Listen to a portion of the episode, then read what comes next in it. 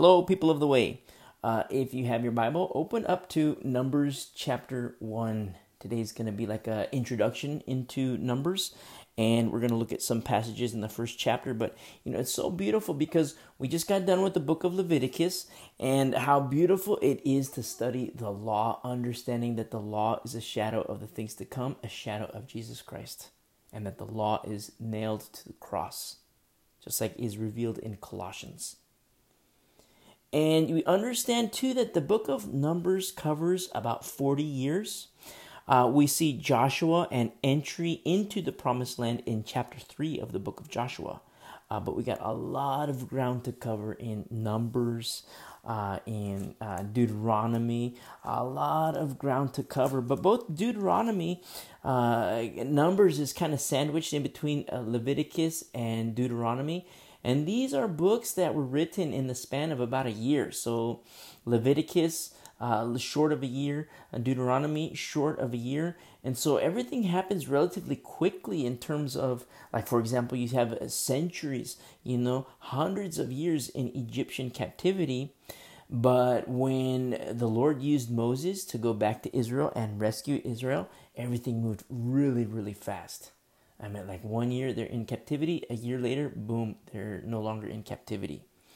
And the Lord is teaching them about a different kind of captivity. They're free, they're no longer in bondage of Egypt, but He starts to teach them about a different kind of bondage, a different kind of slavery, and that unto sin, just like Paul teaches. Old Testament and New Testament, exactly the same concept. Exactly the same. And in Deuteronomy chapter 1, verse 12, there's, or verse 2, Deuteronomy chapter 1, verse 2, look at verse 2 really quick. It says in Deuteronomy 1 2, it is 11 days' journey from Horeb, that's Mount Sinai, the region of Mount Sinai, from Horeb by way of Mount Seir to Kadesh Barnea. And so, this region of Kadesh Barnea, this is the region that's south of the waters that are near Jerusalem.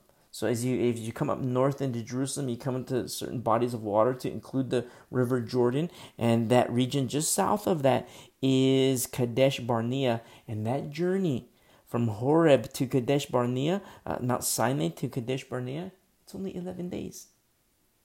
Yeah, arguably you could say uh, two weeks you know, because you have uh, just the the southern parts, the outskirts of you know the region of Jerusalem, but to actually get into you know cross the River Jordan, you could say two weeks, but it's written here eleven days. Eleven days, and what happens with Israel in the book of Numbers? Eleven days turns into forty years, four zero years. Whoa! What in the world happened? What happened? How is it that 11 days turns into 40 years? Now, we are new covenant believers because, you know, we're Christians. If you're not a Christian, you know, God loves you. Become a Christian. Be born again. Repent and be born again. Receive Jesus Christ as your Lord and Savior. And if that's you, you're not a believer, you're listening, hit pause, scroll to our message that says how to receive Jesus Christ as your Lord and Savior, and then listen, say the sinner's prayer, and then all of a sudden, you know, you're uh, in the family of the Lord. And by faith, by belief in Him, people go, oh, that's easy believism. I don't see that as easy at all.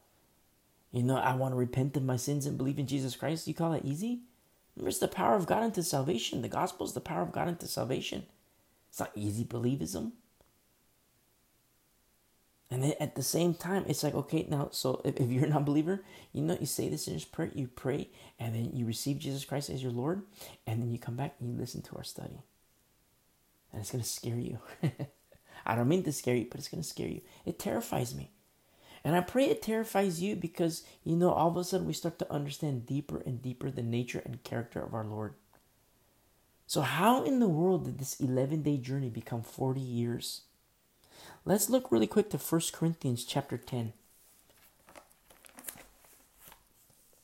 1 Corinthians chapter 10 verse 1 here says moreover brethren this is paul writing to a, a, carnal church a church that is very carnal and he is through doctrine through sound doctrine teaching them and uh, bringing them to a state of maturity in christ and it comes through repentance yielding to the Lord, yielding to the Holy Spirit, and yielding to the Word of God.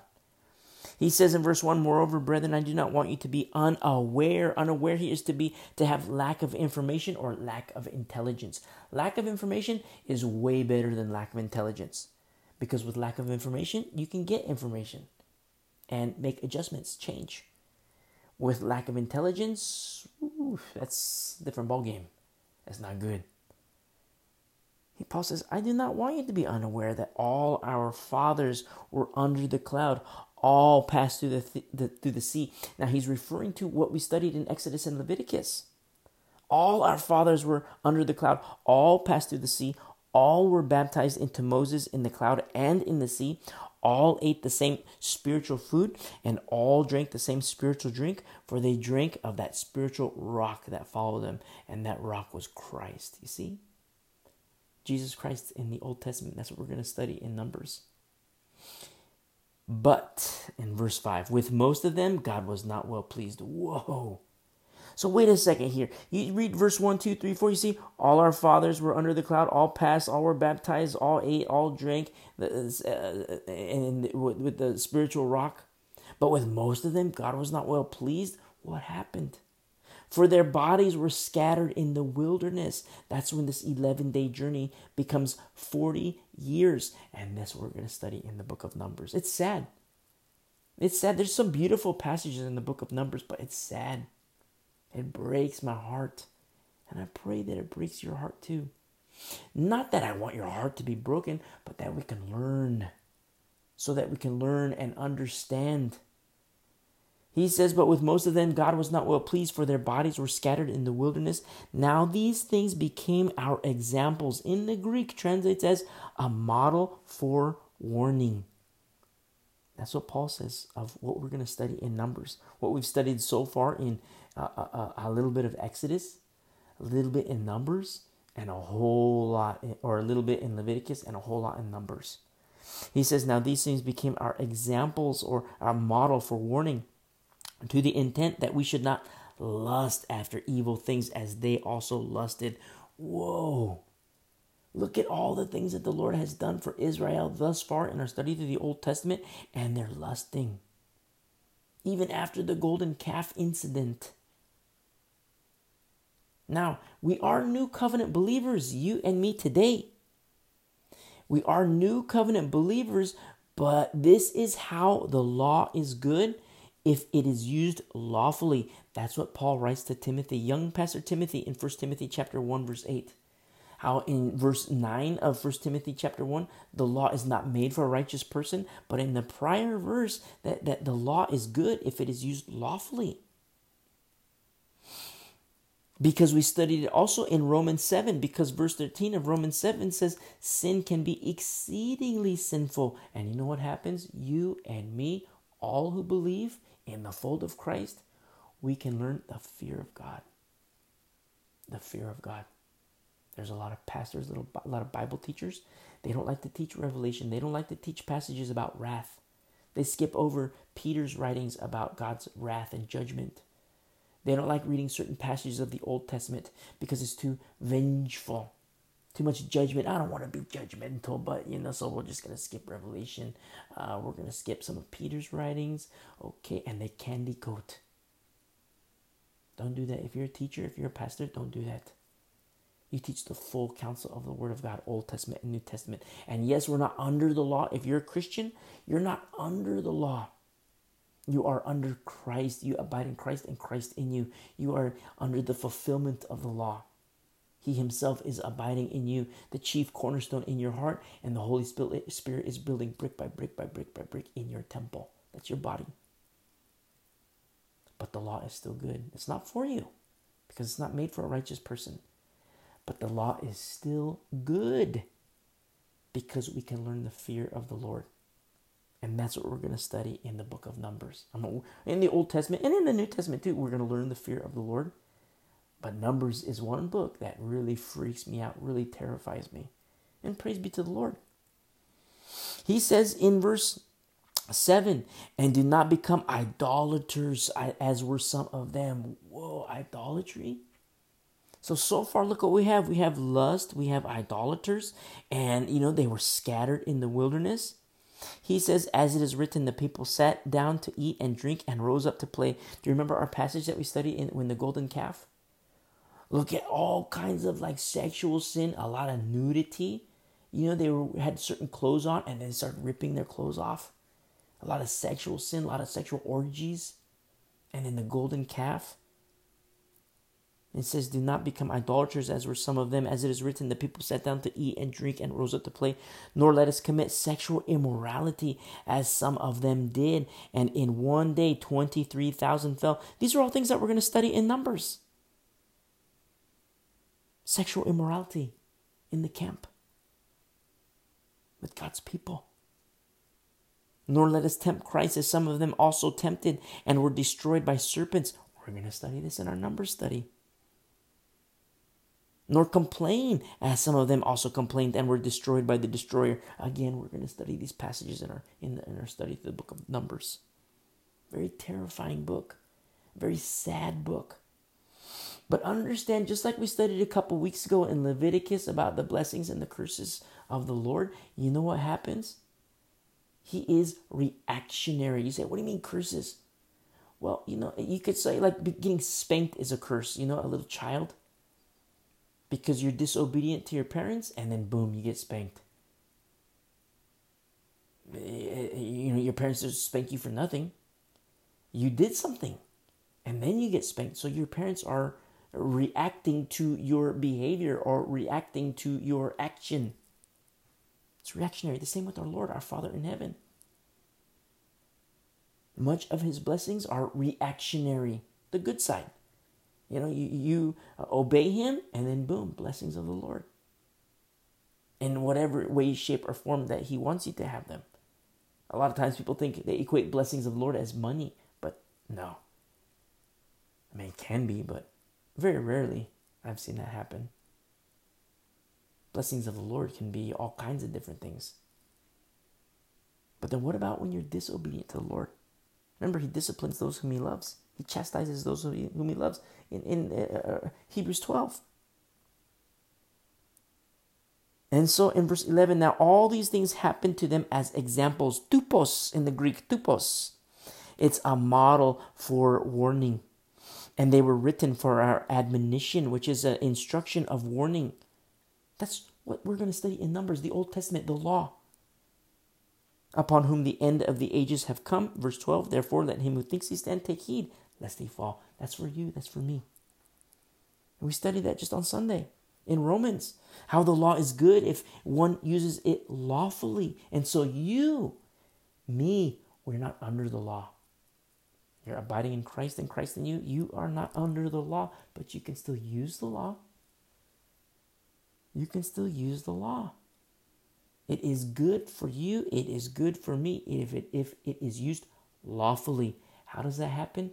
when it can freak you out. When the book of Numbers can freak you out, when certain passages in Leviticus can freak you out, in Exodus, Deuteronomy, even in, you know, the Samuels, the Chronicles. Let the Old Testament freak you out. Why? Because we learn the fear of the Lord. It's like brakes. Brakes. Like what a car without brakes is very dangerous. A car without brakes, you can kill yourself, your occupants, and people are, you know, pedestrians, bicycle riders, somebody in another car, a family in another car. You can kill them, a car without brakes. But with brakes, boom, you know, you hit the, you get the stop sign, boom, hit the brakes. Green light, you know, hit the gas. Same way, gas pedals like the love of the Lord, brake pedals like the fear of the Lord. A car without a gas pedal doesn't move. A car without brakes doesn't stop. Same thing with us. The love of the Lord and the fear of the Lord. They work together. Let's go back to Numbers now. Numbers. And so now you have this wilderness, this 11 day journey, which becomes 40 years. Now, this is, uh, you know, beknownst to us, but, you know, if we were just to start in verse 1, it would be unbeknownst to us because we just start studying and reading how beautiful this is. We start reading chapter one, like, wow, this is so beautiful. Because we have this backdrop, of what we looked at. You know, we have this what we studied in in in uh, Numbers uh, in Numbers uh, uh, thirty two. Turn to Numbers thirty two really quick. Numbers 32, verse 13. So the Lord's anger was aroused against Israel, and he made them wander in the wilderness 40 years until all the generation that had done evil in the sight of the Lord was gone. Whoa, that's heavy. That's why I tell you, you know, we read Numbers, it terrifies me. It makes me sad for the people. It makes me sad for the Lord because he's long suffering. And I completely understand it, but understand that he is responsive. He is reactionary to the people's actions the same way he is responsive and reactionary to my actions and your actions, my behavior and your behavior. And he disciplines those whom he loves. Oh, but God is love. God is love. Yes, He is love. I don't dispute that. He is love. But He's also just. Never forget that. He's also just. And so you have this wilderness experience. But what happens in the wilderness? I mean, you have, look at John the Baptist. Wilderness was beautiful for him. Moses, wilderness was beautiful for him. I mean, when he was called the burning bush. Jesus, wilderness was beautiful. Here in Numbers, the wilderness, uh, not so beautiful. Because what happens when 11 years turns into 40? Uh, 11 days turns into 40 years.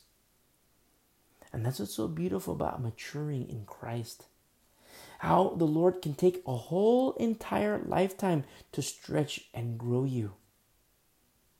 But it's much easier rather than be stretched rather than, you know, be spanked, rather than be disciplined, rather than be uh, um, chastised, is much better, and I tell you from experience, to yield to the Lord, to yield to the Holy Spirit. It's much better, much easier. And I tell you, as a brother in Christ, to my other brothers in Christ, to my other sisters in Christ because we are the family of God. Now, let's kick off in verse 1 of Numbers chapter 1. It says, Now the Lord spoke to Moses in the wilderness of Sinai in the tabernacle of meeting. This is a very special place of intimacy that Moses has with the Lord in the tabernacle of meeting. He says, On the first day of the second month in the second year after they had come out of the land of Egypt. So uh, the book of Leviticus is very fast. You know, within the span of a year, a lot happens. Like if you take this moment and passage in time in verse 1 and you go a year prior, they're like straight up in bondage in Israel or uh, in, in Egypt. Straight up bondage. And, and the Lord, like everything is very, very fast from when the Lord calls Moses. The Lord used Moses to rescue his people and to deliver his people as a type of Christ, and everything is very fast moving. You think of all the decades and centuries in bondage, and then boom, you know, redemption has come redemption has come uh, not salvation but you know the way. And then you know they go through the uh, uh they walk through the uh, uh, dry ground. They get to the other side and then boom uh, egypt the power of egypt the might of egypt is dead. They are no longer in bondage. And then the lord starts to teach them more about a different kind of bondage. And it's sin. Sin and so look what happens here in verse 1. It says, saying, verse 2, take a census. The census is a sum or a head count, the number of people. He says, take a census of all the congregation of the children of Israel by their families, by their fathers' houses, according to the number of names, every male individually from 20 years old and above, all who are able to go to war in Israel very interesting here. So, you know what happens here? This eh, able to go to war, it translates as to be in wait for warfare and battle. That's how it translates. To be in wait for warfare and battle. And I think it's very beautiful how there's the expectation in the Old Testament and New Testament. There's the expectation to fight from the Lord. There is the expectation for you and me to fight the good fight. In the Old Testament, it's very literal, very physical. But in the New Testament, as New Covenant believers, spiritual. The weapons of our, of our warfare are not carnal. We wrestle against the principalities, the spirit realm, praying for another person in the power of the Holy Spirit. Very spiritual, not carnal. But there's this expectation of fighting. He says in verse 3 All who are able to go to war in Israel, you and Aaron shall number them by their armies. And with you there shall be a man from every tribe, each one the head of his father's house. Now, this is the first census. This is the first census. There's a second census that happens later. That happens in chapter 26, the, the, the second census. Uh, for it's for the next generation the next generation. Because what happens in Numbers? You know, as is written in Numbers 32, verse 13, the Lord's anger was aroused against Israel, and he made them wander in the wilderness 40 years until all the generation that had done evil in the sight of the Lord was gone. Was gone. You see, and not everybody, I mean, all the generation except there's. Uh, uh, Joshua. Joshua and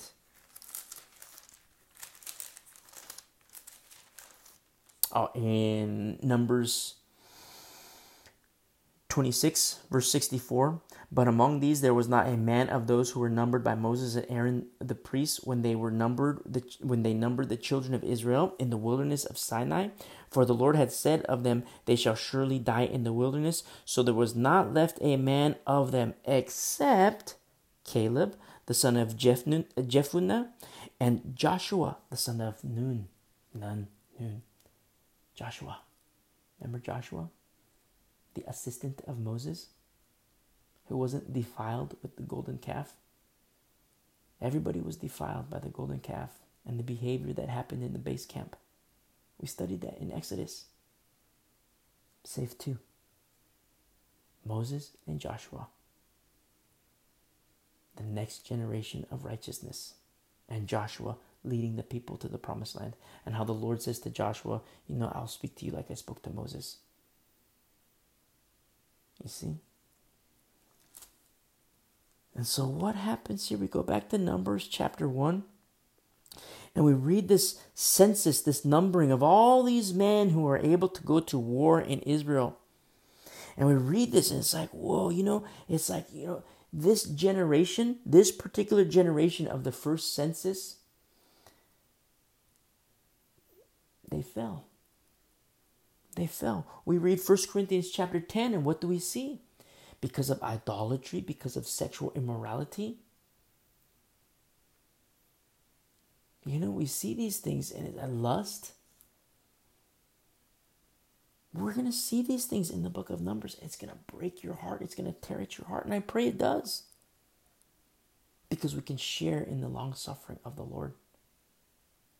As we reflect on what's happening in Numbers, as we remember and study what happens in the book of Numbers, but as we know and understand what's happening in the lives of people around us who are also in idolatry, who are also in sexual sin, who are also in lust and we too can be long suffering with the Lord. I have to say something to parents. If you're a parent, train your children. Train your children. If you're raising up little ones, raise them up in the Lord and train your kids for straight up combat. Hand to hand combat, warfare like it's nobody's business. Train them like crazy. Spiritually speaking, pour into them you know, and it's a very, very special ministry that parents can have with their kids. Very, very special ministry. You know, and in the when the Lord is preeminent in your life, not prominent in your life, not one God among many, but preeminent in your life. You know, it's so beautiful because you know you make choices to honor him. You make choices that bring him glory and honor. And it's for you it's for your home, but then at the same time, it's for the next generation of righteousness. Your children, your kids. Because you're going to die. You're going to die one day, and your kids are going to go somewhere where you can never go. You know where that is? The future. You're going to be dead in this world, and they're going to carry on. And what are they going to carry on? You talk to old people, you know, middle aged people. Oh, yeah, I want to pass. This is going to be my legacy. For the Christian, we have no legacy. Our legacy is Jesus Christ. We have no legacy of our own. Our legacy is Jesus Christ. Passing on to the next generation, teaching your kids, telling your grandbabies, telling your great grand great grandbabies, tell them about Jesus Christ. Because there's temporality to this life. It's just a vapor. It's just a vapor. That's all it is.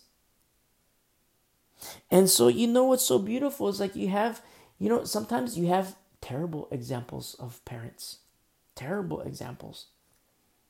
Because what happens, you know, you see this generation that we're going to study in the census, and they failed. They fell. You know, they didn't get to go to the promised land as is written in Numbers 32. The Lord was angry. His anger was aroused against them.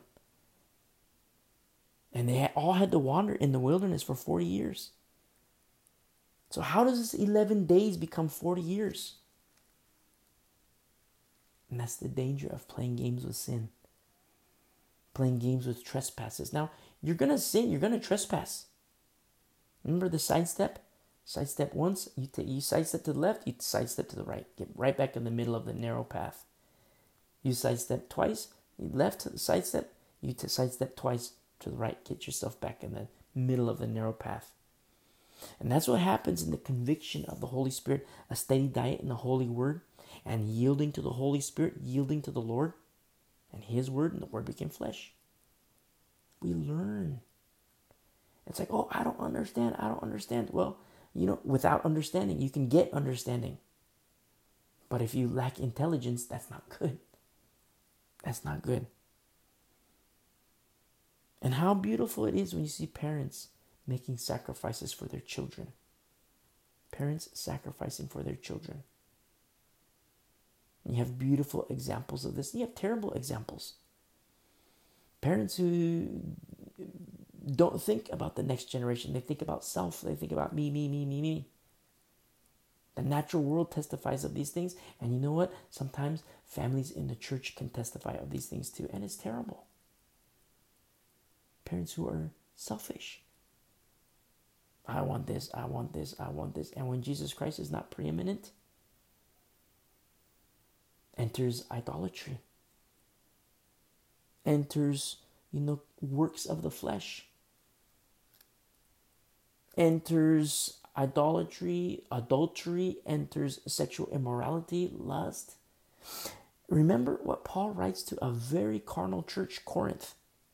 A very carnal church, babies in Christ. He says, I wish I could write to you like you were adults, but you know what? I have to write like you're babies. Look at the deep things that Paul is teaching the church in Rome, a young church in Rome, and how he teaches the church in Corinth. You know, like he's giving like deep, deep, deep spiritual things to the church in Rome. But then he writes a letter to the church in Corinth, and you know, they're still deep, but not as deep as the church in Rome. It has nothing to do with the, the their age in terms of their walk with the, the duration of time in Christ, but has everything to do with their duration of growth in Christ. That's why you can have a 50 year old, 60 year old, 70 year old who who's, oh, I've been a Christian my whole life, but they can be babies spiritually. And then you can have a 15 year old, you know, a 15 year old that is more mature than an 80 year old in Christ because they know. They know the Word of God, they're yielding to the Word of God, and they're yielding to His Holy Spirit. So, duration of time has nothing to do with growth in Christ.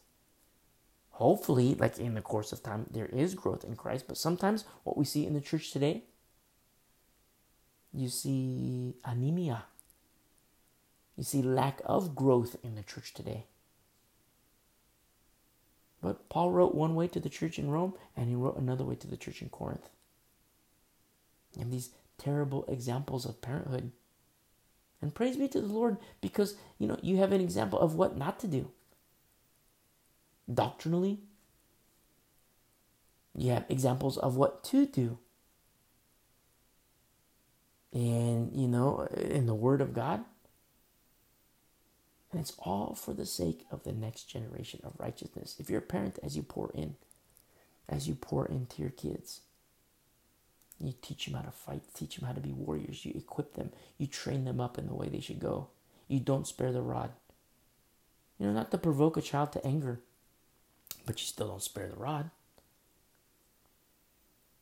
What happened to this generation? Why is it that the, the anger of the Lord was stirred and aroused against them? What was it that they did? We just touched on it briefly in 1 Corinthians 10, and we're going to study it hardcore in Numbers. We're going to see what happens. And the Lord responds, his response is reactionary to the behavior, to the choices of Israel. He says this in verse 5 These are the names of the men who shall stand with you. Now, I have to say something. We're going to read these passages of the, the census, and you'll be like, wow, this is such a mighty, mighty army. I mean, like th- hundreds of thousands. Wow, what a mighty army. 20 year old men and above. Wow. You got the, you know, the young, strong, youthful men. You got the, you know, middle aged, eh, kind of strong, but kind of, you know, wearing out a little bit. Then you got the old codgers where, you know, they still got a little juice in the tank. Wow, what mighty, mighty men. But we have this backdrop of 1 Corinthians 10. We have this backdrop of Numbers 32, verse 13. We have this backdrop of knowing an 11 day journey turned into a 40 year journey. And this generation, which is mighty in number, they fell. They fell. Now, I have to say something to you as an urging, a strong encouragement to you. Before you make a choice to stand shield to shield with anyone, before that happens, before you make that choice, make sure that that person is standing with the Lord. Doctrinally, you see the fruit of the Spirit, or do you see the fruit of the flesh? Because what happens? Oh yeah, we're Christians. Let's link shields together. Okay, let's link shields together. There you are, linked shields. And then what happens? Somebody says, "Okay, let's go grave soaking." No way. I'm not gonna link shields with that. No way, grave soaking. That's not even biblical. You can't even do that. You're not supposed to do that. It's necromancy. It's forbidden. Very famous pastors do that. Very famous famous youth leaders they do that with the youth of mega churches. Oh, I'm gonna link shields with this guy. I'm gonna link shields with this lady. Okay, yeah, let's link shields. And there you are, ready for battle. And then all of a sudden, oh, let's pray to Mary. What? Before you link shields with anybody, make sure that the person you're standing next to, to your left and to your right, make sure they're standing with the Lord. Now I have to say something to my sisters in Christ. In verse 5, it says, These are the names of the men who shall stand with you. The men. These are the numbers of the men. You know, one of my biggest pet peeves in the church today, I have several, but one of my biggest ones is how women are like second class citizens in the church today. I don't like it. I hate it. Because, you know, when I observe the church today, and I observe not just the nominal Christian, I'm talking about the warrior. I mean the straight up fighter, the one who wants to get down and dirty and fight the good fight. I see a lot of women. Where are the men? Sometimes men, I don't care how big you are, how strong you are, I don't care how big your muscles are. But sometimes I look at men and I see little boys that they have to cut the umbilical cord. You know, instead of being in submission to Jesus Christ, you have these little boys that are in submission to mommy and daddy. Idolatry. I don't say this if you're a man. I don't say this to you to hurt your feelings. I do not say this to hurt your feelings. But I say this to encourage you to, you know, look down.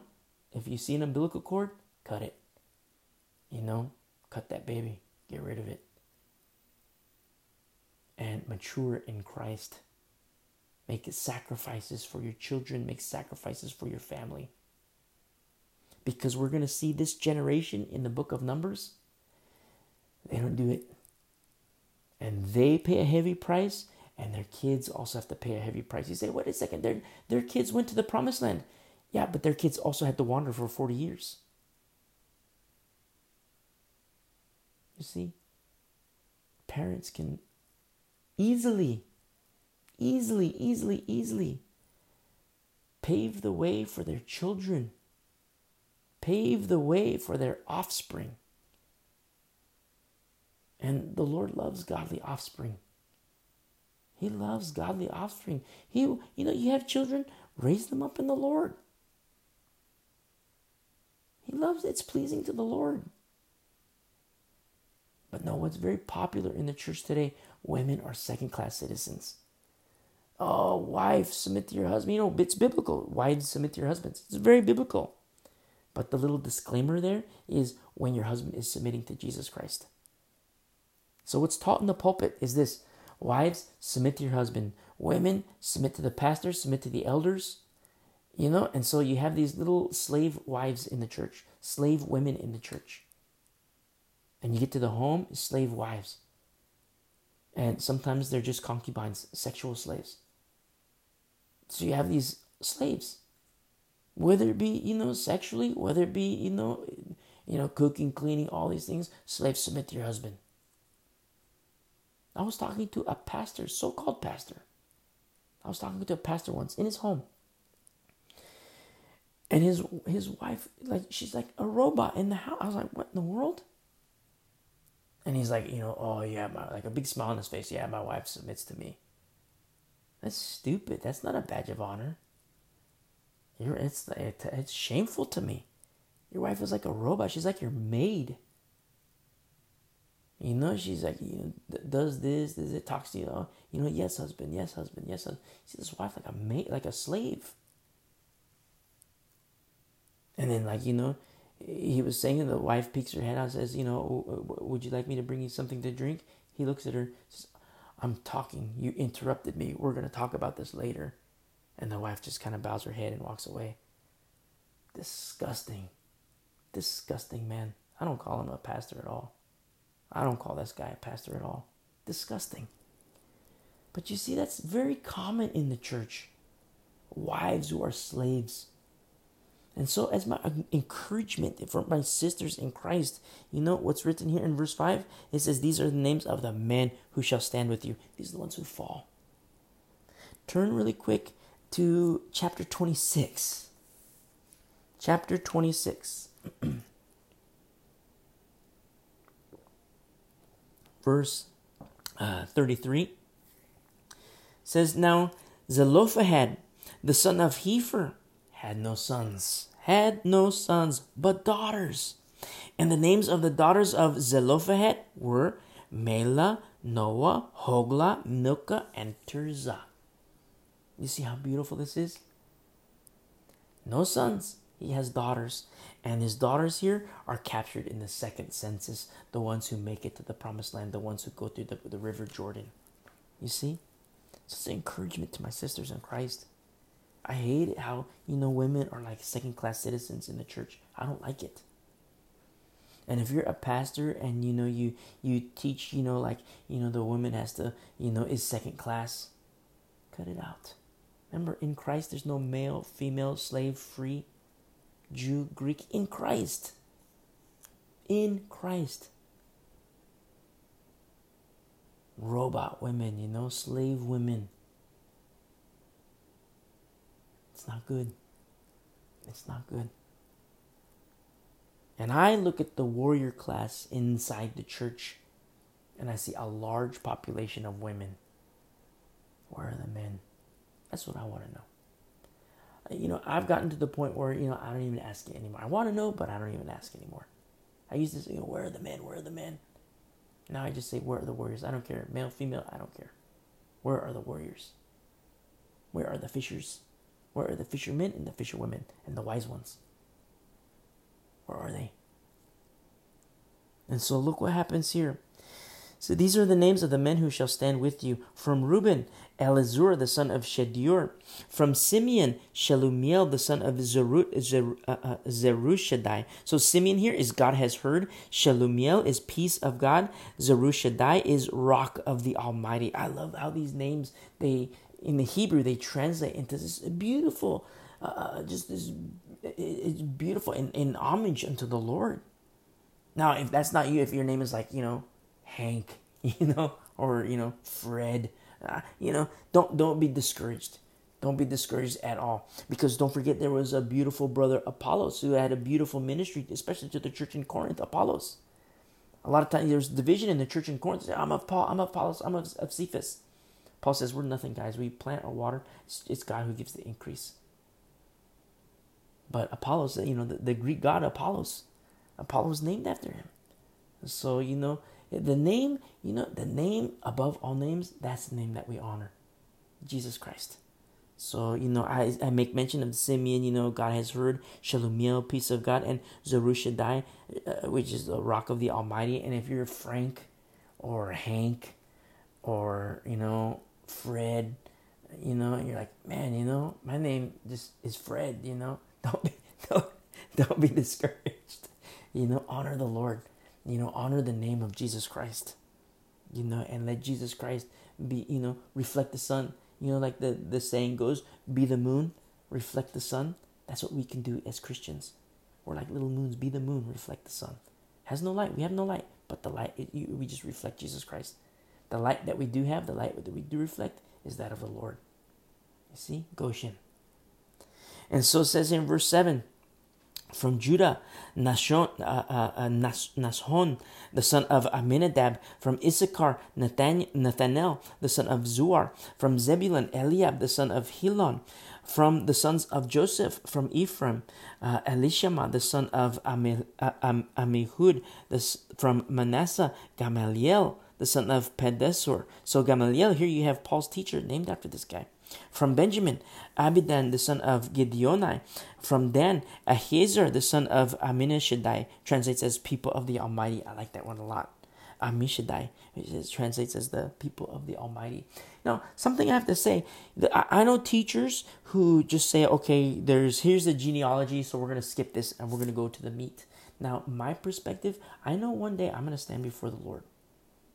As a teacher, as a pastor, I know that I'm gonna stand before the Lord. And it terrifies me, it scares me to death. And I want to say to the Lord, Lord I gave them the, your full counsel. I gave them every every jot, every tittle. I gave it all. And so sometimes that's why I don't skip these. So you you might like hear and like okay, you know I get it. So I'm gonna read and we're just gonna go through this because I'm gonna stand before the Lord one day. And, and I I just want to say, like Lord, you know I gave them every everything of your word. And sometimes you know I put my finger down I put my finger down to hold my place, and then I kind of look up, you know, and I start teaching and explain. But I'm very handsy, you know. I use my hands a lot, and so I, I, I start. I have my finger down. I look up. I start teaching, and I start waving my hands. And I look down. I'm like, oh man, where did I? Where was my finger? I it's I, I lost my place. So like to cover my ground, I, I sometimes go two verses above that. You know, so like if you like sometimes if you hear me repeat, if you're like, man, he just said that, and then I, I say something and then I read it again. He just said that. And then I say something in. Man, he just said that again. That's why. It's because, you know, I kind of like look up and I start, I'm very handsy, you know. And then like I look down, I lost my place. So just to cover ground, just to be on the safe side, I go a couple verses above, just in case, in case I'm lost in the sauce for a little bit. I'm getting old. It's a senior problem. And so here in verse uh, uh, 13 says, From Asher, Pagiel, the son of Ocran, from Gad, Ali, uh, Eliasaph, the son of Deuel. Deuel here is known of God. You see how beautiful these names are? So beautiful. But for you and for me, you know the name of Jesus Christ. The name of Jesus Christ, the name above all names, the name which is honey to our lips. Honey to our lips. Oh, his word, which is a lamp unto our feet. That's the name we proclaim, and that's the the most beautiful name there is above all names. From Naphtali, Ahira, the son of, uh, uh, of Enan. These were chosen or called or chosen from the congregation, leaders of their fathers' tribes, heads of the divisions of Israel. So, you know, this uh, chosen here, it's very important to understand chosen here. It's like, you know, because you have people say, like, oh, yeah, we're chosen, we're of the elect. We're of the elect. You know, in, in Jeremiah's day, the people of God said the same thing. Jeremiah, you're crazy. We're of the elect. God is for us. We're chosen. We're the chosen people. Look what happened. They went into Babylonian captivity. Here, oh, we're the chosen people. We're the chosen people. Look what happened. We read in 1 Corinthians uh, uh, chapter 10. What happens? Idolatry, sexual immorality. Numbers 32, we read in verse 13, the Lord's anger was aroused against them. Until this generation had done uh, uh, uh, until all the generation that had done evil in the sight of the lord was gone. So if you're going to rest your laurels on you know we are chosen i have this to say make your call and election sure. Work out your own salvation with fear and trembling and so, you know, let's look what happens here in verse 17. Then Moses and Aaron took these men who had been mentioned by name and they assembled all the congregation together on the first day of the second month, and they recited their ancestry by families, by their fathers' houses, according to the number of, of names, from 20 years old and above, each one individually. As the Lord commanded Moses, so he numbered them in the wilderness of Sinai. So they haven't left yet. They haven't left yet. They're just starting, or they're starting the census. And so in verse 20, now, the children of Reuben, Israel's oldest son, their genealogies by their families, by their fathers. Remember, Israel, that's Jacob. Remember, Jacob had his name changed? Jacob wrestled with the Lord, and then the Lord messed him up. He had his, uh, uh, like his, he had a limp. He was limping after the fight. And so the Lord says, okay, you're no longer uh, Jacob, you are Israel, governed by God. Governed by God. And you read passages prior to that, and, and Jacob uh, would always say, Oh, the God of my fathers, the God of my fathers, the God of my fathers. And then after that moment, you see a different change happen where he says, My God, my God. The exact same, same thing happens with you, with me. And for your kids, if you're raising children, oh yeah, the God of my parents, the God of my father, the God of my mom, the God of my dad, you know, this guy's God, this guy's yeah, I'll go to church. They're like little little Jacobs. But at some point in time, and pray, intercede, and teach, and sacrifice. One day they'll be like Jacobs, where they turn into Israel, governed by God in Jesus Christ. I'm speaking supernaturally now. I'm not speaking like, you know, they're going to name change to Jacob and then name change to Israel. No, speaking spiritually now. That's what happens. Belief in Jesus Christ. And so let's look what happens here in verse 20. Now, the children of Reuben, Israel's oldest son, their genealogies by their families, by their father's house, according to the number of names, every male individually from 20 years old and above, all who were able to go to war. Those who were numbered of the tribe of Reuben were 46,500. 46, from the children of Simeon, their genealogies by their families, by their father's house, of those who were numbered according to the number of names, every male individually from 20 years old and above, all who were able to go to war, those who were numbered of the tribe of Simeon were 59,300. So we're going to start to see these numbers and they increase exponentially. It's a lot of people. A lot of people. Sometimes you see like, you know, the million man walk, the million man march. You see pictures of the Million Man March at, at, DC. You say, wow, these are just throngs of people. They're everywhere. Well, sometimes you look at these numbers and it's like, whoa, this is like the camp of Israel. It's a lot of people to lead. Think of Moses. It's a lot of people. That's a lot of people. And praise be to the Lord for the ministry of Jethro. Remember Jethro? When Jethro came to Moses, Moses, you're going to die. You're going to get tired. You can't do this.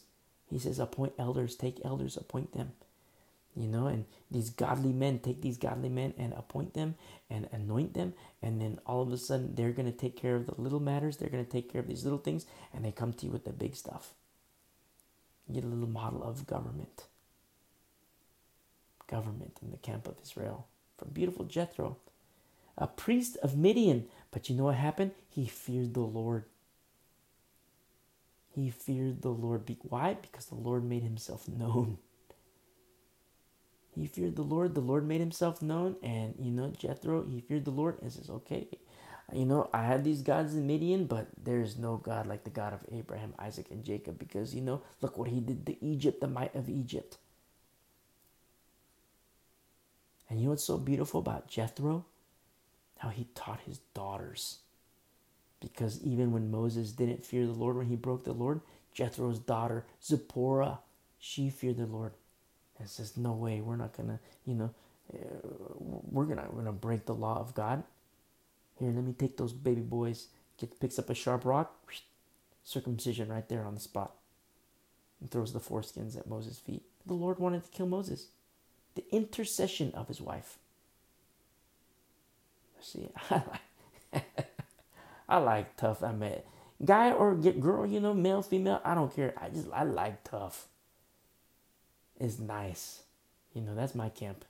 I like the toughies, not the fake toughies.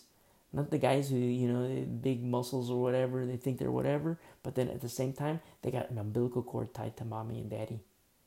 You know, I don't, I don't mean I love you. If that's you, I love you, but I just say cut the umbilical cord.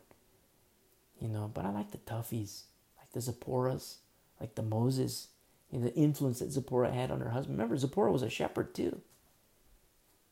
You know, I wonder what type of influence she had on her husband as for him as a shepherd. But then look at the ministry of Jethro to his daughters and teaching them to have these sensitivities unto the Lord. A priest of Midian, but when the Lord revealed himself, it's like, whoa, no way. The Lord is the Lord, the God of Abraham, Isaac, and Jacob. He is God. And then he came and ministered to, to Moses.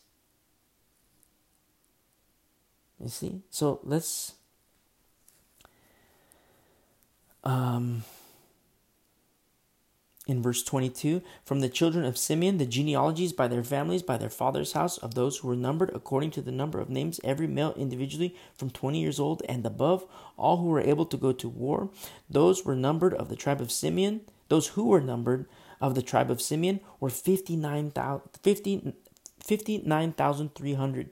From the children of Gad, their genealogies by their families, by their father's house, according to the number of, of names, from 20 years old and above, all who were able to go to war, those who were numbered of the tribe of Gad were 45,650. From the children of Judah, their genealogies by their families, by their father's house, according to the number of names from 20 years old and above, all who were able to go to war. Those who were numbered of the uh, tribe of Judah were 74,600. Wow. You know, it's like they had a lot of kids. 74. It says here in verse 28 from the children of Issachar, their genealogies by their families, by their father's house, according to the number of names from 20 years old and above, all who were able to go to war. Those who were numbered of the tribe of Issachar were 54,000. 54,400. From the children of Zebulun, their genealogies by their families, by their father's house, according to the number of names, from 20 years old and above, all who were able to go to war. Those who were numbered of the tribe of Zebulun were 57,400. From the sons of Joseph, the children of Ephraim, or Ephraim, their, their, their genealogies by their families, by their father's house, according to the number of names from 20 years old and above, all who were able to go to war. Those who were numbered of the tribe of Ephraim were 40,500. So a little smaller camp. From the children of Manasseh, their genealogies by their families, by their father's house, according to the number of names, from 20 years old and above, all were able to go to war. Those who were numbered of the tribe of Manasseh were 32,200, so even smaller. From the children of Benjamin, their genealogies by their families, by their father's house, according to the number of, of names, from 20 years old and above, all who were able to go to war. Those who were numbered of the tribe of Benjamin were 35,400. From the children of Dan, their genealogies by their families, by their father's house, according to the number of names, from 20 years old and above, all who were able to go to war. Those who were numbered of the tribe of Dan were 62,700. From the children of Asher, their genealogies by their families, by their father's house, according to the number of names from 20 years old and above, all who were able to go to war, those who were numbered of the tribe of Asher were 41,500. From the children of Naphtali, their genealogies by their families, by their father's house, according to the number of names from 20 years old and above, all who were able to go to war, those who were numbered of the tribe of Naphtali were 53,400. So you read these, and it's like, whoa, this is a lot of people. This is a lot of people. Like, say we're in a time machine, we go back in time, and we see just the throngs of people. Like, whoa, this is, and you see from 20 years old, you know, strapping men, you know, it's like, wow, this is quite the army. Then you get some 40 years old, it's like, okay, he's kind of run down. you get the 60 years old, okay, you know, he's kind of got a little juice in the tank. You see, it's like, whoa, this is a lot of people. Wow, surely this is a mighty army. Surely this is a, a formidable, formidable might of Israel. But knowing we're spoiled now, we have the full counsel of the Word of God you know, we're able to fast forward into future chapters. We're able to fast forward into First Corinthians under the new covenant and have this deeper understanding of what's happening here. This might they they they, they fell. And it cost not only them, it cost the next generation. The next generation uh, passed uh, the River Jordan. But don't forget that they still had to wander for 40 years. What happened? Idolatry, sexual sin, lust. In the camp. Do you remember Exodus 33 when the Lord says, I'm not going to go with you guys. You guys go to the promised land. And then the, Moses interceded? And what's so beautiful about that, I mean, it's terrible. At, The numbers breaks my heart. But what's so beautiful is that before Numbers, is Leviticus. You see? And you say, what do you mean by saying that? Well, look what's in Leviticus sacrifice. So, yes, you're going to see fallenness in numbers, you're going to see wickedness in numbers. But Leviticus precedes numbers. And I love that. You know why? What about your wickedness? What about your wretchedness? Just like we studied last week in Sunday, um, our Sunday study when when Paul, Paul of all people, when he writes telling this young church the things I will to do, those I don't do, and the things I don't will to do, those I do. Who can save me from this wretched flesh? Oh, wretched man I am. Who can save me? Jesus Christ. Jesus Christ, before we were sinners, died for you, died for me. Before we were sinners, we didn't have to clean up our lives and then Jesus Christ says, okay, then I'll work with you. No, he says, believe in me and boom, I'll work with you. You know, I stand at the door and knock, and if you hear me, I will come in and sup with you. Intimacy. Yes, Jesus Christ hangs out, you know, from uh, with the prostitutes, the tax collectors, the sinners, with you, with me. But our intimacy with Jesus Christ leaves us changed, not unchanged, changed. When he tells the people, go and sin no more. Go and sin no more. That's the beauty of death. And I'm not talking about death when we take our last breath. I'm talking about death when we die to sin and we're alive in Christ, when we carry our cross, our instrument of death, the means of our death. When you and me, when we reckon the old man dead, when we reckon the old woman dead, and we are crucified with Christ, it's all about death. Remember our study on Sunday in Romans 7? Our marriage to the law our marriage to the law. And what happens with our death? I'm not speaking about our physical death or little death. I'm speaking about spiritual. What happens with our death? We go down in the water, we're baptized in Christ, we come up out of the water. Our old nature is dead, it's buried. That's our gravesite of the old nature, the carnal man, the carnal woman. That's your gravesite. You come up out of the water, and you know what? Boom, you're available. You're available. I like to think of, you know, if Jesus Christ were to say, Do you believe in me? I like to think of that very heavenly, beautiful question Do you believe in me? As, Will you marry me? Will you marry me? Because, boom, you, you're going in the water, you're dead, and so this marriage unto the law, it's over. You know, you can't be married to a dead person. It's, it's, it's uh, legally impossible. But the same thing applies to our walk with Christ. Legally, our marriage to the law, it's over with my death, with your death to the law. And our belief in Jesus Christ. We go in the water, we come up out of the water, and boom, we say, Yes, Lord, I will marry you. Male, female, I don't care. A lot of men, oh, I don't like thinking that way. Well, you better start getting comfortable thinking that way. Because, you know, we're at the last days. The 70th week, 70th week of Daniel. It can happen. I mean, it's going to happen. But I'm, when I say it, it, it can happen, I mean like soon. And once that happens, it's on. I mean, it's on now, but I mean, it's like, it's going to be like it's never been before. Our Lord even says that. It's going to be very difficult days, perilous times. And the church is asleep. The church is asleep. Not everybody, but at large, the church is sleeping. The church has become a social club. Oh, I can't see my friends anymore. Oh, I can't do my knitting. I can't meet with my knitting group anymore. You know what's so beautiful about the Word of God? He's portable. He's portable. He'll tabernacle with you. Just like he tabernacles with Israel in the wilderness. Yes, some terrible things happen. Yes, they fall. Yes, they make mistakes. Yes, they pay the price for their sin. Yes, it costs the next generation.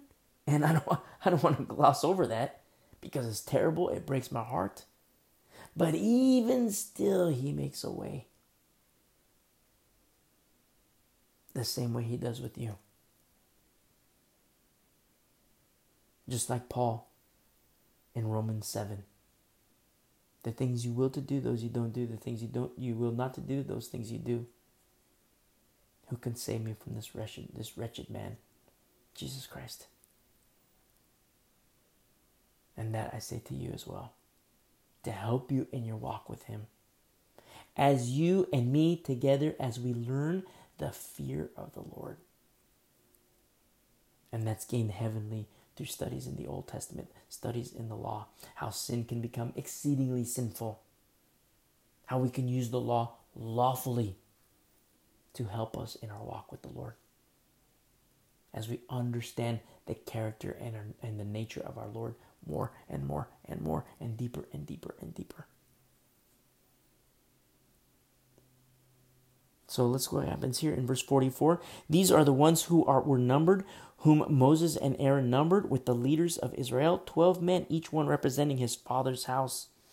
So all who all who were numbered of the children of Israel by their fathers' houses from twenty years old and above, all who were able to go to war in Israel, all who were numbered were 603,550. Wow, that's a lot of people. What a mighty army. What a mighty group of people, people who are able to go to war, people who are uh, in wait for warfare and battle and combat and ready but are they really ready? Are they ready? The answer is no. We're going to see their fall. And it's going to kill you like it kills me. It kills it breaks my heart and it's going to break your heart too. And let's not shun, let's not shy away from these things. Let us learn from these things. Let us learn for our own walks, for our own battles, for our own fights, when you and me have to go engage in hand to hand combat, spiritually speaking. That's the purpose of the church.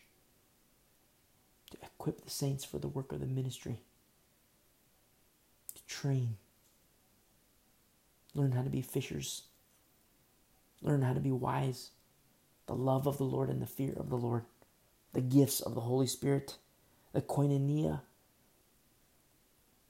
the ecclesia, empowered by the Holy Spirit.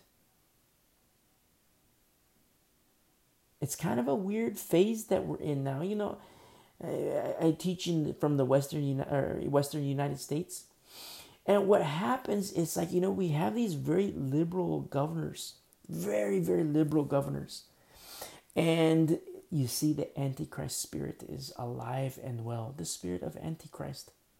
Look at New York, what they're doing to the Jewish communities there. The Antichrist spirit is anti Jew and anti-Christ. Anti Jew and anti Christian. That's the Antichrist spirit.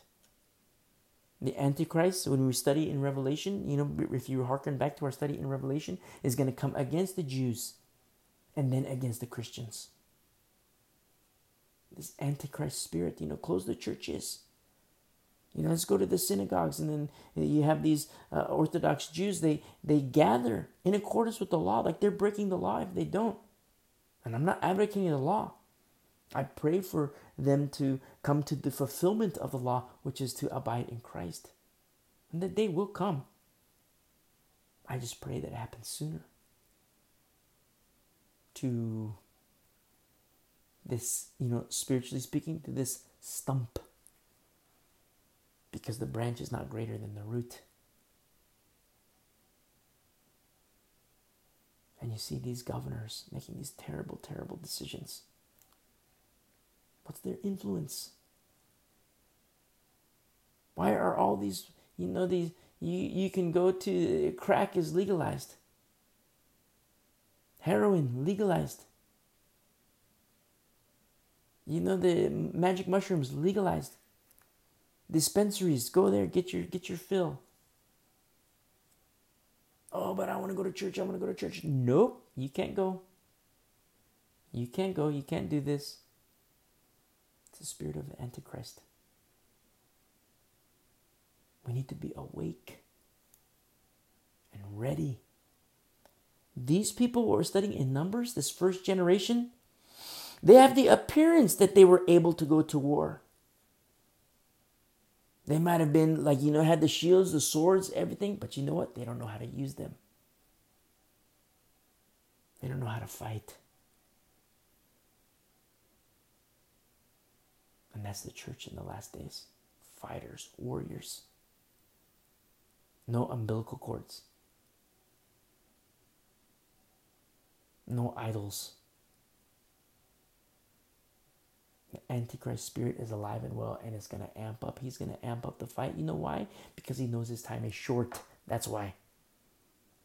That's why. You look at what's happening geopolitically around Israel with Iran, Persia, and Russia, Syria, Turkey, Cyprus. Look at the Pope praising artificial intelligence.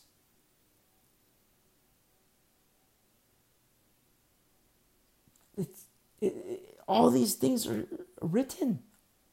China, the rise of China, the Euphrates is drying up. Qualified red heifers. Everything is amping up. And the church is asleep.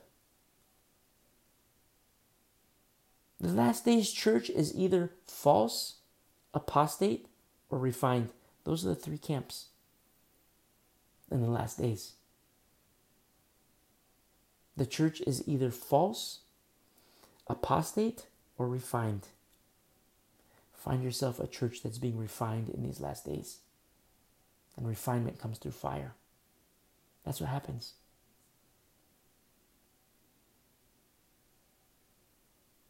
And you're in a refined church. You know what the split is there? 50 50. Five are wise, five are foolish. You see? It's a narrow road. Wide is the way that leads to death. Narrow is the way that leads to heaven, Zion, our final destination, paradise. You see? Where are the warriors? I used to ask, where are the men? Where are the men? Where are the men? But I get tired of saying that. Where are the men? Where are the men? Where are the men? I don't say that anymore. Because in Christ, there's no male or female. You know, Jew, Greek, slave, free, rich, poor, it's, it's all one in Christ. All I want to know is where are the warriors? Where are the fishers? Where are the wise? Where are the virgins? You see, spiritually speaking, if I say things like that, you know, virgin, and your mind goes off into crazy town, you need to repent. You need to repent because you have a dirty mind. You know, you need to bring every thought captive to the obedience of Christ. You meditate on things that are true, noble, just, pure, lovely, of good report, virtuous, and praiseworthy. That's what you meditate on. So when I say, oh yeah, we're virgins, and then your mind goes off into dirty town, repent. Repent. I say we're a last days church, and I don't just pull that out of my hat and say, oh yeah, we're a last days church. I don't say it for, you know, uh, to any other reason than to look at what's happening in the world, to understand the prophecies, to see what's happening culturally. You know, ethnos uh, ethnos against ethnos. Look what's happening culturally.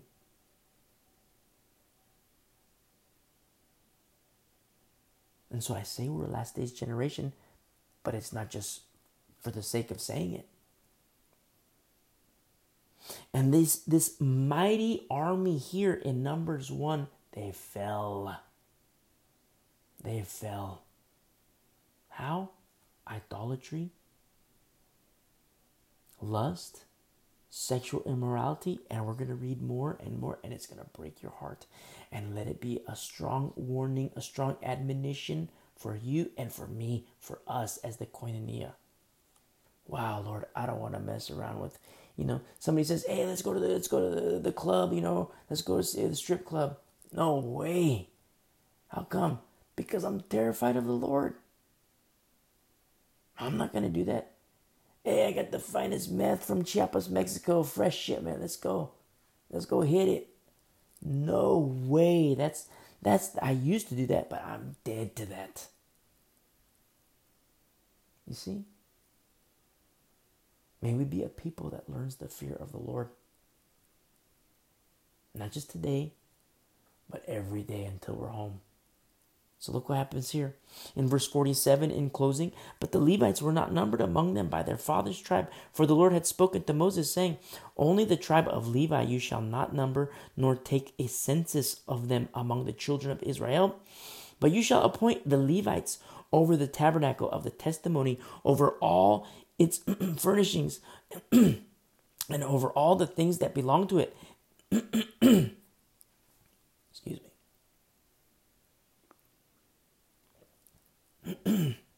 over all its furnishings and over all things that belong to it. They shall carry the tabernacle and all its furnishings.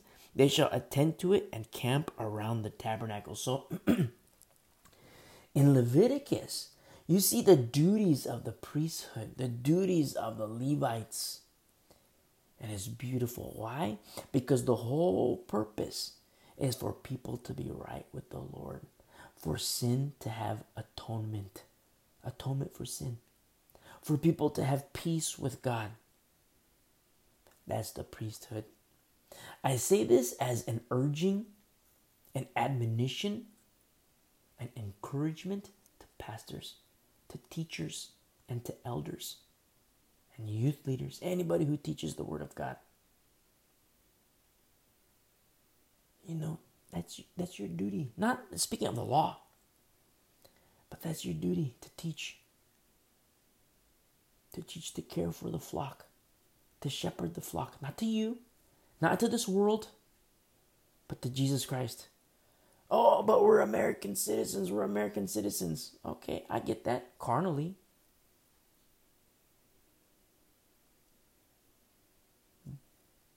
Are we not citizens of Zion? Are we not citizens of paradise?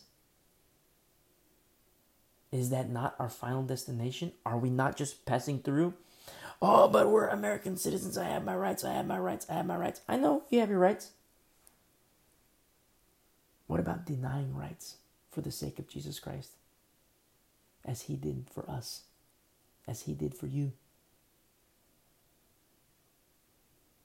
as Paul did, as Peter did, as Stephen did, the early church all those families who were taken away from their homes, women raped, daughters raped, thrown in for sport eaten by lions.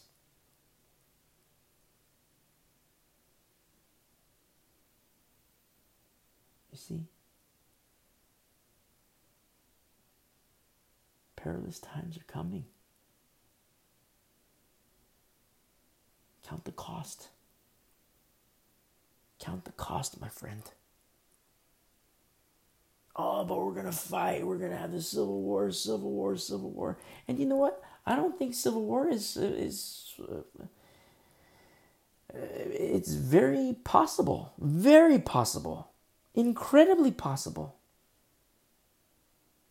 What's the role of the Christian? What's the job of the Christian? Do we cease being fishers? Do we cease being messengers on the good news?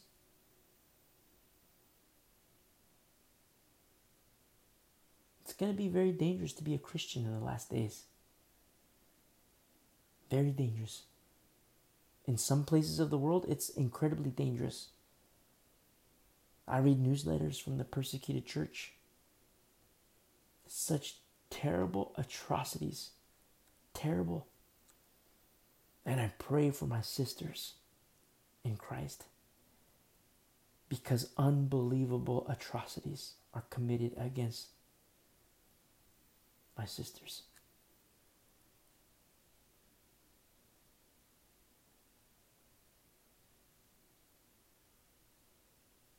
Oh, but God will protect us. God will protect us. Why would God allow us to suffer? He won't say He's not going to allow us to suffer. Do you not have eyes? Do you not see the suffering that's happening to our brothers and sisters?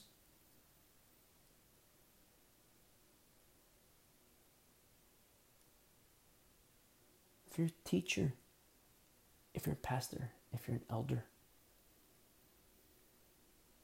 remember it's parents that sacrifice for their children, and I'm speaking about children in the faith.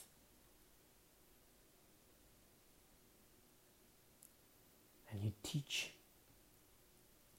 you teach like it's nobody's business. You teach like crazy till you're blue in the face. You teach and you teach and you teach and you teach and you teach and you equip, you equip, you equip, and you pray like crazy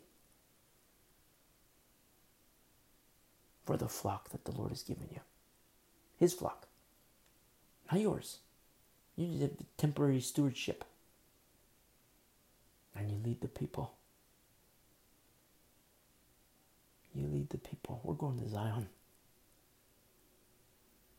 I don't care. You're Swahili. You're, you know, uh, wherever Chinese, Korean, you know, Saudi Arabian, European, uh, Texan. I don't know why. I don't care. I could care less. You're from New York. You're American. You're Mexican. You're Canadian. I could care less. You believe in Jesus Christ? You know, jump on board. We're going to Zion. And praise be to the Lord. Praise be to the Lord that He teaches us these things. And that's my prayer in our study in Numbers that we learn the fear of the Lord, the example that is written for our admonition. Let's continue what happens here in verse 51.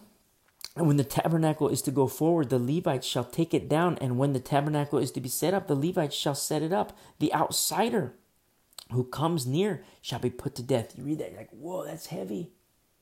That's heavy. The outsider, the foreigner, the stranger, the profane, the adulteress. Remember what the Lord did with uh, Aaron's two sons? The strange fire that they presented to the Lord, and the Lord consumed them with fire. And the Lord is saying, the outsider who comes near shall be put to death. Now, as New Covenant believers, we know that, you know, in, in the Old Testament, the tabernacle is a noun, it's a place. But as New Covenant believers, the, the tabernacle is a verb because Jesus Christ, He tabernacles with us, with you, with me, all who believe. He said, Does that mean I can't tabernacle with Jesus Christ? No, absolutely, you can tabernacle with Jesus Christ, but death still has to happen. Death still has to happen your death. And you're the one who puts yourself to death. Reckon the old man dead, reckon the old woman dead. Carry your cross, your instrument of death. And you can be crucified with Christ. People always proclaim that, oh, I'm crucified with Christ, I'm crucified with Christ. And I scratch my head, you know, I, I don't really see death, brother. I don't really see death, sister. You know, I saw your social media. You were drunk last night. I saw you out clubbing last night. I don't really see death, my friend. I see a marriage to the law, hearkening to our study in Romans 7. But I do not see a marriage to Jesus Christ. Which means what? The old nature is still alive. The old man, the old woman is still alive. And new wine cannot be can be poured into old wineskin, but it cannot hold new old wineskin cannot hold new wine because it forms holes and it pours out. And that's what you see in the church today. People who are Christians for one year, two years, three years, and then they poop out. Why? Because their old wineskins have holes in them. Oh, but this is a thick wineskin. He's gone five years. He's gone 10 years. She's gone 12 years. But if they're old wineskin, eventually, in the course of time, holes will appear and new wine will pour out because new wine, old wineskins cannot contain or hold new wine. The only way new wine can be held, contained, preserved, and held uh, to the very end only is with new wineskin. If I've described you and your own battles with the flesh, habitual sin, get new wineskin, my friend.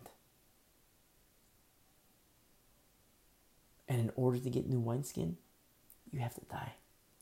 Spiritually, I'm not saying, you know, jump off a bridge. No way. You know, remember the uh, Philippian jailer who's going to kill himself? And Paul says, No, don't do that. See that you don't do that because the Lord has a plan for your life. He has a plan for your life.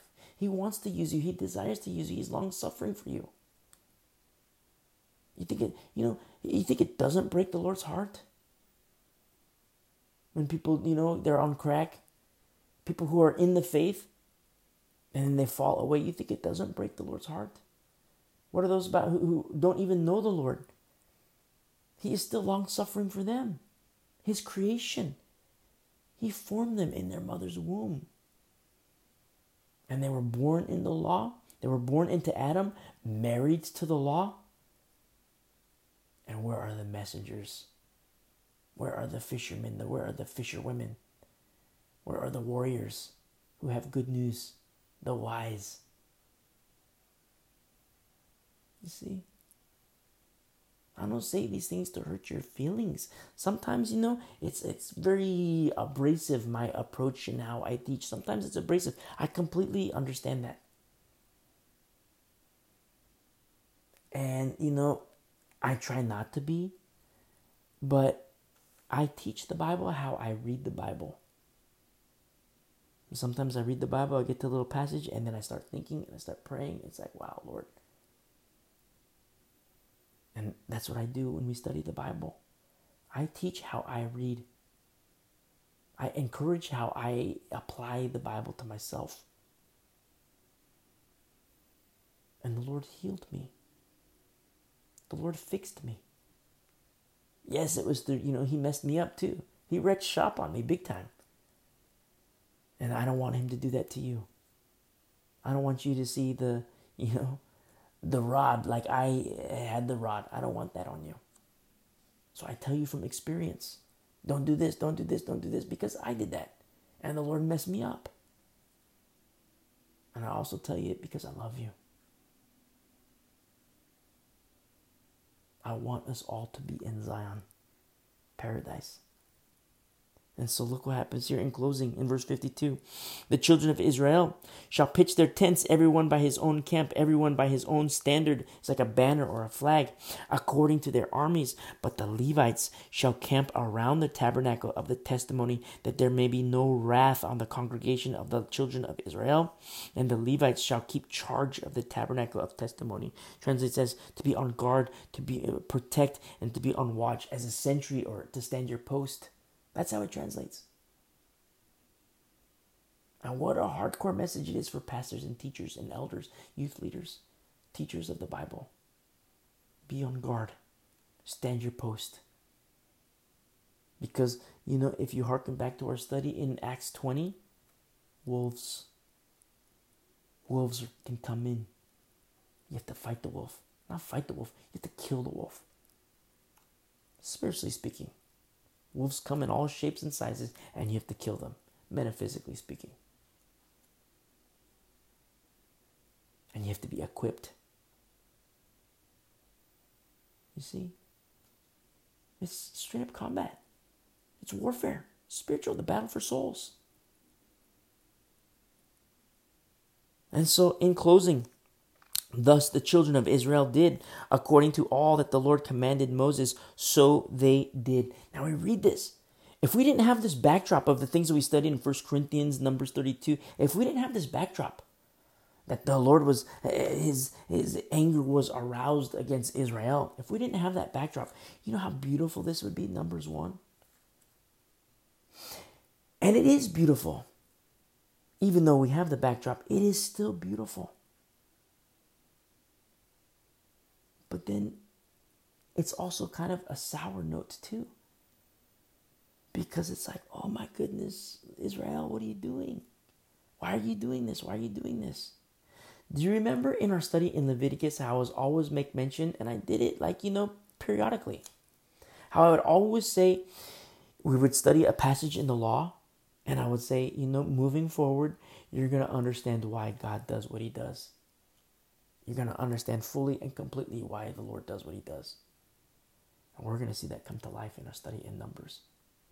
You're going to understand completely why he does what he does. It's reactionary because certain people made their choice. And you know, the Lord makes a way. Even in the law, He has a means for atonement for people to have peace with the Lord. And when that's not done, whoa, that's not good. And I say, whoa, is W O E. That's not good. And I say that as a message to you, as new covenant believers, to you and me. The Lord makes a way. You know, the beauty of repentance. That's the beauty of repentance. Yeah, oh, yeah, I, I, I did an altar call when I was 10 years old. I don't need to do it anymore. Look at the church in, in Revelation chapter 2 and 3, and how many times does the Lord say, You know what? I like this about you. I love this about you, but this I have against you. You see, and if you don't repent, I will take your name out of the book of life. That's scary. That terrifies me. You have left your first love. That terrifies me.